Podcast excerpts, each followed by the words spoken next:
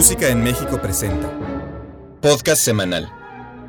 Entérate de las actividades más relevantes de la escena musical en México.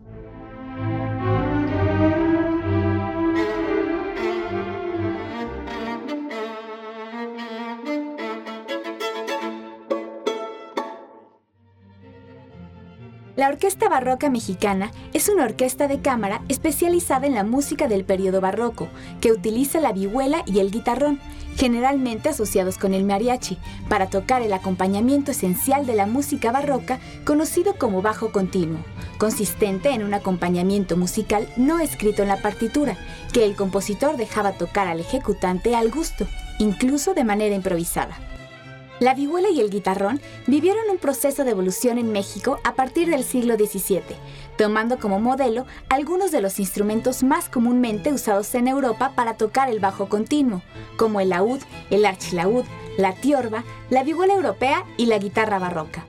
Esta orquesta propone una forma de tocar el bajo continuo a la mexicana, no solo por los instrumentos de origen colonial que utiliza para tocarlo, sino también por la preponderancia que da a su función rítmica. Muy buenas tardes a todo nuestro auditorio de música en México. Estoy muy contenta de tener enfrente de mí al maestro Miguel Lorenz. Muy buenas tardes, maestro. Buenas tardes, Dalia. Un gusto estar contigo. Sabemos que usted fue el fundador de la Orquesta Barroca Mexicana. Este, ¿Cómo surgió esta orquesta?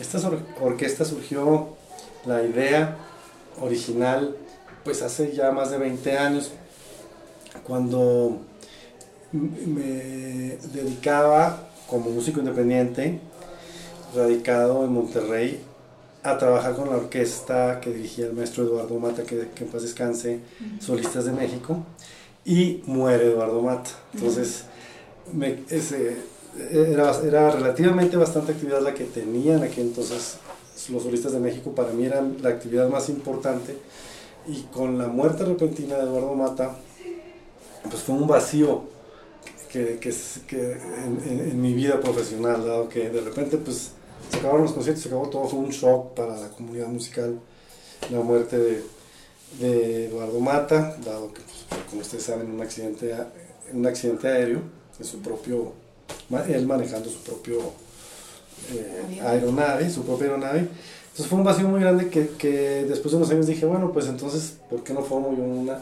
orquesta?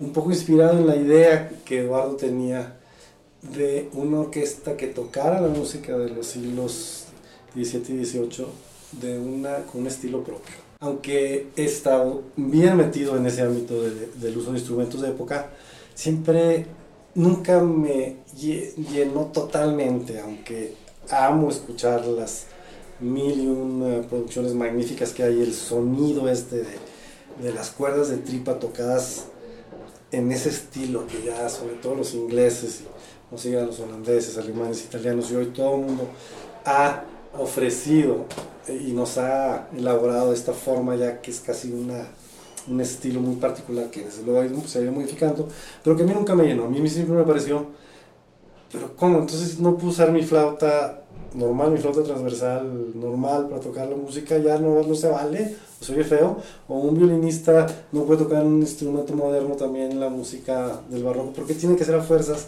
en instrumentos de época. Si a este le puedo sacar otros sonidos y, y las salas de hoy están más adecuadas, en fin, entonces ahí empezó.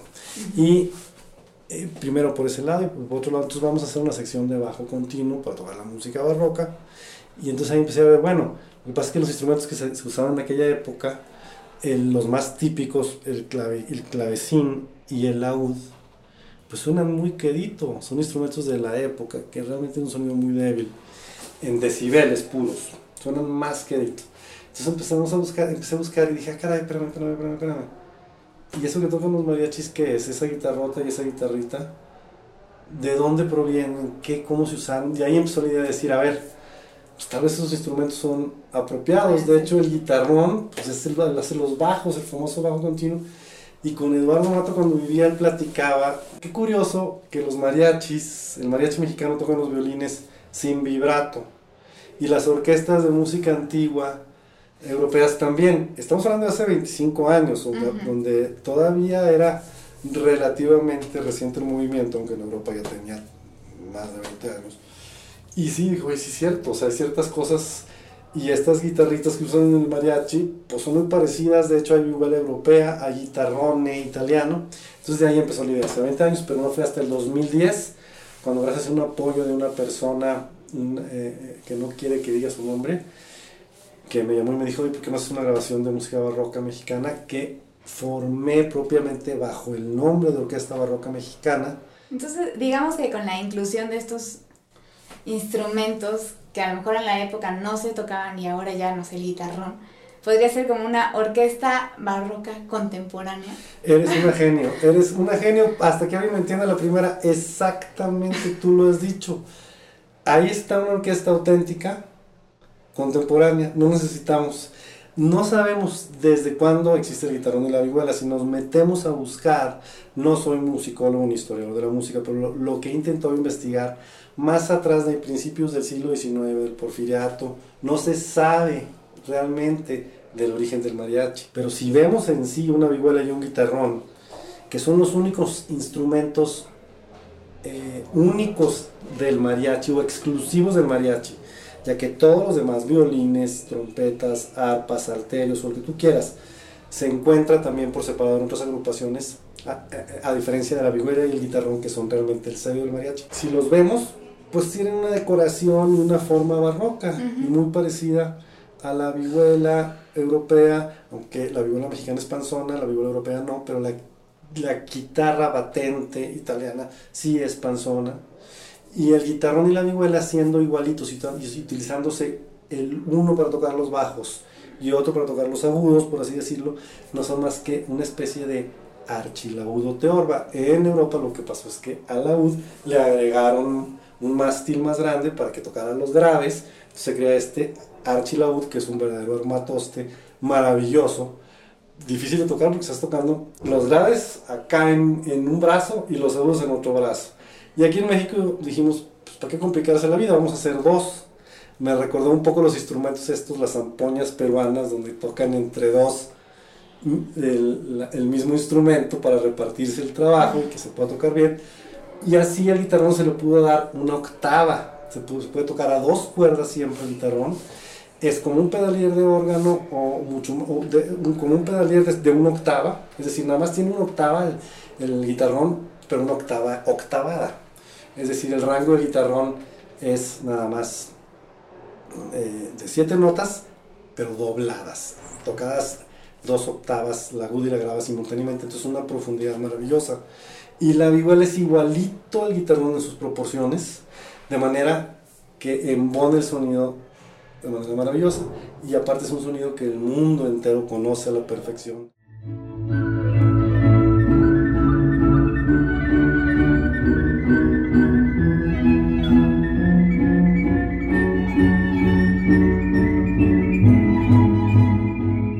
También, de hecho con el guitarrón tenemos el problema de que es demasiado sonoro lo tenemos que regular y Juan Puente, nuestro guitarronero, guitarronista, está acostumbrado a tocar muy fuerte en un mariachi. Entonces, calmado Juan, eh, regúlate y le da una profundidad y eso y también va de la mano con una re conceptualización que hacemos, o que a mí me toca es, la, mi función principal, del el concepto del bajo continuo.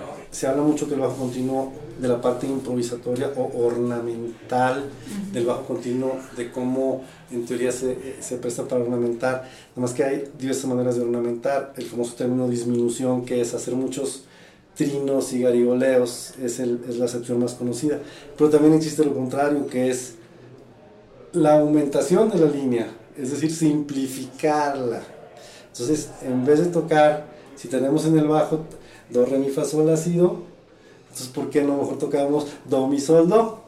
Y la estamos simplificando en el tiempo correcto y así se le da... La libre interpretación del músico. De la libre interpretación, pero hay muchos ejemplos eh, en autores, los grandes maestros como en Bach, los Brandenburgo, vemos la, la, línea del violonchelo, dice violonchelo e continuo y continuo, y vemos esas partes de, violone, de violone, por ejemplo, que no es más que la misma línea del cello, pero simplificada, es decir, abreviada, no completa, sino en vez de hacer muchas notas, haciendo poquitas. Y así es como trabajamos nosotros el, el, bajo. el bajo continuo, haciendo una simplificación en una octava muy profunda y dándole mucha importancia al rol de marcar el ritmo para lo cual nos sirve mucho también eh, la vihuela. ¿Cómo fue el paso de, de ser flautista a ahora que usted es este, director y clavecinista también? Bueno, aquí no tenemos director en el sentido de agarrar la batuta para hacer frente. La orquesta barroca mexicana es desde el clavecín, exactamente, simplemente. Este, no creo que lo amerite. O sea, en el sentido de que si ya tienes un concepto, si ya lo estás es una la música barroca en general, la instrumental que tocamos, pues dar entradas o cosas por el estilo. Creo que la figura del director surge, se eh, no es una idea muy antigua, siempre había, o sea, en el barroco generalmente los directores, tengo entendido, todavía tocaban también muchas veces. Si es una orquesta muy grande, pues sí necesitas quien vaya marcando el ritmo, quizá. Pero en el caso de la orquesta barroca mexicana, en, el formato que tocamos ahorita, no necesitamos. Entonces, este paso de intérprete y director a director es simplemente el paso, eh, consistió en convencer a otros músicos de tocar la música barroca con la misma idea que yo tenía, con el mismo... De subirse al mismo barco. De subirse al mismo barco, vamos a tocar este tempo, vamos a hacerlo así, que te pasa, sí, sí, sí, vamos a hacerlo. Y ya, y ya hoy si tenemos, tengo ciertas... Em, modismos o ciertas cosas que siempre hacemos, eh, hemos ido formando un estilo particular de tocarlo, eh, de interpretar la música barroca, eh, que esperemos que el público disfrute, y como lo ha estado haciendo en los ya casi cuatro años de, de estar ofreciendo conciertos, que hoy, gracias, y esto es muy importante mencionarlo desde que empezamos a platicar,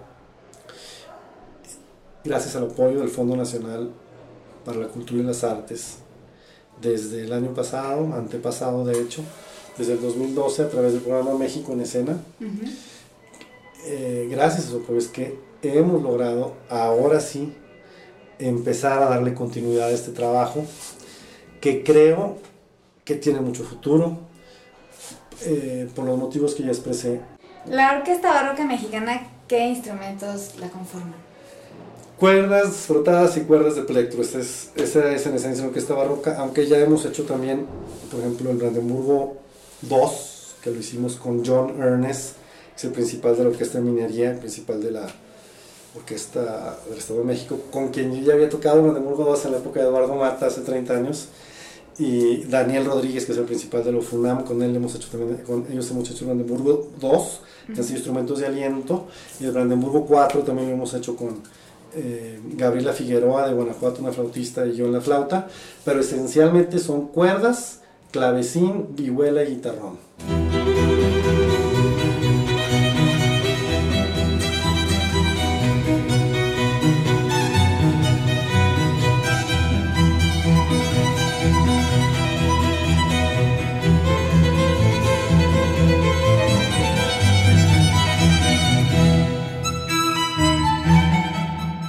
dos obras que consideramos maestras que, que gracias al apoyo del Fondo Nacional para la Cultura y las Artes estamos difundiendo y que significan para nosotros la esencia de nuestro repertorio, que es los conciertos Pensieri Adriarmonici del compositor veneciano Giacomo Facco, descubiertos en el Colegio de las Vizcaínas en Ciudad de México, descubierta la partitura de estos conciertos en el año de 1961 en el colegio, en el archivo histórico del Colegio de las Vizcaínas. Esta colección de 12 conciertos, nosotros somos hoy la primera orquesta en el mundo que ha realizado la grabación integral de los 12 conciertos. El año pasado se publicó el volumen 1 por la, el sello inglés Tocata Classics y este año ya entregamos el máster del volumen 2, que son los conciertos que completan los 12 conciertos y en noviembre está por publicarse el volumen 2,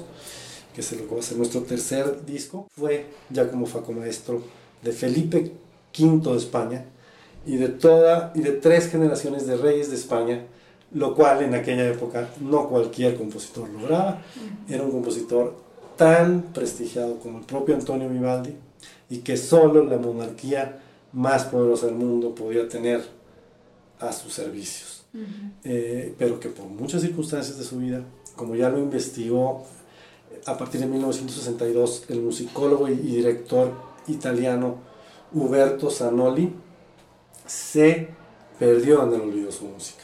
Mucho de esto lo debemos a Huberto Zanoli, quien realizó la mayor investigación hasta ahora de la música de Giacomo Faco y quien hizo las primeras eh, conciertos con música de Giacomo Faco a, partir del año 1962 eh, con la orquesta de la preparatoria del UNAM, que desde entonces ya existía, eh, si no me equivoco, quiero pensar, no creo que existía, no quiero levantar algún falso, pero sí de alguna manera estamos continuando con esa labor que él inició, el maestro Huberto Zanoli, a partir del año 1962, cuando fue la primera persona, en, el primer músico en ordenar las partituras que se encontraron en, en el Colegio de las Vizcaínas, mismas que hoy en día ya las encontramos en la propia International Music Score Library Project, IMSLP, eh, y están al acceso de todos. Aquí en México faltaban las partes de violonchelo de 6 de los,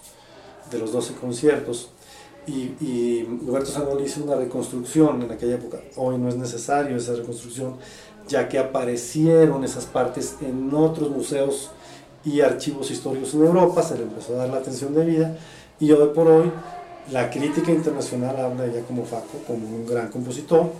Nuestros discos, el primer volumen incluso fue reseñado ya en, en un medio tan importante como el periódico Guardian, The Guardian de Londres, y no porque nosotros seamos las, los grandes músicos, sino creo que porque llamó mucho la atención la música de Giacomo Faco y creo que también llamamos nosotros la atención con nuestra propuesta de, de hacer el bajo continuo al estilo mexicano o con instrumentos mexicanos, de manera que pues nuestra misión es precisamente esa, interpretar la música de los grandes maestros del barroco en un estilo propio, tal y como en su momento pienso que lo soñó y empezó a intentar hacer Eduardo Mata. Realmente toda una travesía para lograr tocar algunas cosas, este, esto de Giacomo Faco, conseguir las partituras que las encuentra en un museo, en otro en México, en Europa, realmente es maravilloso que, que pueda tocar esto y grabarlo y... Fue toda una travesía. En un principio gracias al maestro Aurelio Tello, pero primeramente gracias a la maestra María Díez Canedo, colega flautista, quien fue la primera María Díez Canedo que me dijo, andas buscando algo instrumental mexicano, Miguel, hay muy poco, casi todo es vocal o con acompañamiento de orquesta, pero no instrumental. Hay unos conciertos de Faco, están los versos de Jerusalén, están las sonatas de la catedral y estas cosas. Pregúntale a Aurelio Tello. Y le pregunté a Aurelio Tello y él me envió la versión de Roberto Zanoli de los conciertos de Faco. Luego después, gracias a, a la doctora Valero, la doctora Valero, directora del Archivo Histórico de, las, de la Biblioteca de Colegio de las Vizcaínas, la doctora Valero me dio acceso a, las, a los originales de ahí. Luego después conseguí, perdón, conseguí toda la colección completa, ya incluyendo las partes de cello, de cello perdón, de violonchelo, de un archivo en Europa. Este, gracias a un musicólogo europeo, Iván Shumilov. Y Shugulov con SH, H, SH. Y pues ahora están ya en IMSLP, como te digo, estas, estas partituras, tal y como las tocamos nosotros, y obviamente nuestra versión del bajo continuo, pues la pueden escuchar en, en los discos que, que, tenemos ya. Estaremos muy pendientes de, del próximo estreno, del disco número 3. El primer disco se llamó Venecia en México, que fue obras de Vivaldi y de Faco, dos conciertos de Faco. Ajá y ese, ese fue totalmente con patrocinio de un particular. Y luego ya el segundo, gracias a Fonca, fue, a, fue Pensieri Adriarmonici, que es el subtítulo de los conciertos de Giacomo Faco, encontrados en las Vizcaínas. Pensieri Adriarmonici volumen 1 fue el segundo disco. El tercero es Pensieri Adriarmonici volumen 2. Y el cuarto ya está prácticamente listo, que es Obras Maestras del Barroco le sacamos la vuelta a las grandes obras del barroco, de los grandes compositores que ya han sido grabadas cientos de veces en Europa y en todo el mundo. Porque precisamente por eso, porque son obras maestras, exigen más y más versiones. Y para nosotros es importante hacerlos como nosotros las queremos hacer y no como las tocan las grandes orquestas europeas. Nosotros queremos nuestra propia versión y, no, no, no nos parece, no le tenemos miedo a perdernos entre, entre la gran cantidad de versiones que ya hay, porque creemos en nuestra forma de tocarlas como algo diferente. No te quiere decir que sea mejor, ni tampoco peor, simplemente sí es diferente. Eh, y así las queremos escuchar, entonces, porque eh, en eso estamos centrados, en las grandes obras, obviamente en las obras maestras, obviamente que hay muchas obras maestras por descubrir, pero eso ya es la labor de los musicólogos descubrirlas, como lo hizo Huberto Zanoli con Faco, y nosotros encantados de grabarlas, pero primero tenemos que subsistir, como lo estamos haciendo ahora gracias a Fonca que, y que esperamos continuar. Proyectos con voz, con cantantes. Ese eh, va a ser el parteaguas de la orquesta barroca mexicana. ¿Y por qué te lo digo de esa manera? Porque qué acompañamiento más fabuloso puede haber para la voz humana que la vihuela y el guitarrón. En la música popular, ninguno. Para los mexicanos, por lo menos. Y yo quiero demostrar que también en la música barroca, la vihuela y el guitarrón se van a oír sensacional. Y va a gustar y va a llegar un día en que todos los cantantes van a querer que los acompañen viva el guitarrón, aunque no seamos nosotros, pero en el contexto, porque si tú pones un bozarrón de un gran cantante de ópera con un laúd, discúlpame, pero ni se va a oír el laúd. Y si haces ese bozarrón cantar como si sin vibrato y con la voz blanca y como si imitando como quizá algún día lo hicieron pues vas a desperdiciar toda la voz de esa persona. O sea, ese va a ser un momento muy importante. No ha llegado ese momento. Pero lo, piensan. Pero creo que va a ser un momento muy importante cuando lo, empecemos a hacer. Vamos a ver qué tal funciona. Yo creo que va a funcionar extraordinariamente bien, pero para ello necesitamos tiempo. ¿Cómo está la escena musical en Monterrey? La escena musical en Monterrey. Eh, creo que es un poquito como este desarrollándose, incipiente, como eh, bastante árida, pero al mismo tiempo, como en el desierto, las pocas flores que se dan se muy bonitas y, tienden a ser flores muy, muy aguantadoras, que, que tienen mucha vida hay poco movimiento, ¿para qué te digo que no? Sí tenemos una orquesta sinfónica eh, con actividad permanente, que es un orgullo tenerla. Empieza a haber cada vez más y más conciertos de cámara de los músicos jóvenes que están por ahí, pero verdaderamente es un panorama bastante escaso, como dicen los jóvenes de hoy, está muy escaso, eh, aunque ellos lo dicen los jóvenes en otro sentido, como, como este, lo usan como los jóvenes escaso, como lo contrario intenso, eh, y, sí, así es. Es escaso, pero intenso, yo quisiera decir, ya que son pocos los músicos que están tratando de hacer una labor eh, original, que creo que es un requisito del arte y del intérprete, la originalidad. Eh, y en el caso de, las sinfónicas, pues es, es, el papel del director, ofrecer algo eh, original y nuevo y una aportación. Pero en el caso de los músicos solistas o la música de cámara, pues nosotros directamente somos los que tenemos que ofrecer algo nuevo como intérpretes o sufrir las consecuencias de perder al público. No, bueno, sin lugar a dudas, entonces la orquesta barroca mexicana tiene un papel muy importante dentro de Monterrey, en el norte del país y bueno, para toda la República también. Aquí en México esperemos que les vaya súper bien que tengan muchísimo éxito con los conciertos, giras. Muchas gracias, precisamente lo que pretendemos y aunque sea paulatinamente que lo vayamos logrando. Pian pianito. Piano pianito. Pian pianito con paso muy enraizado. Piano piano se va lontano. Muchísimas gracias por esta entrevista, maestra Miguel Lorenz. Muchísimas gracias y quedo a tus órdenes. Hasta la próxima.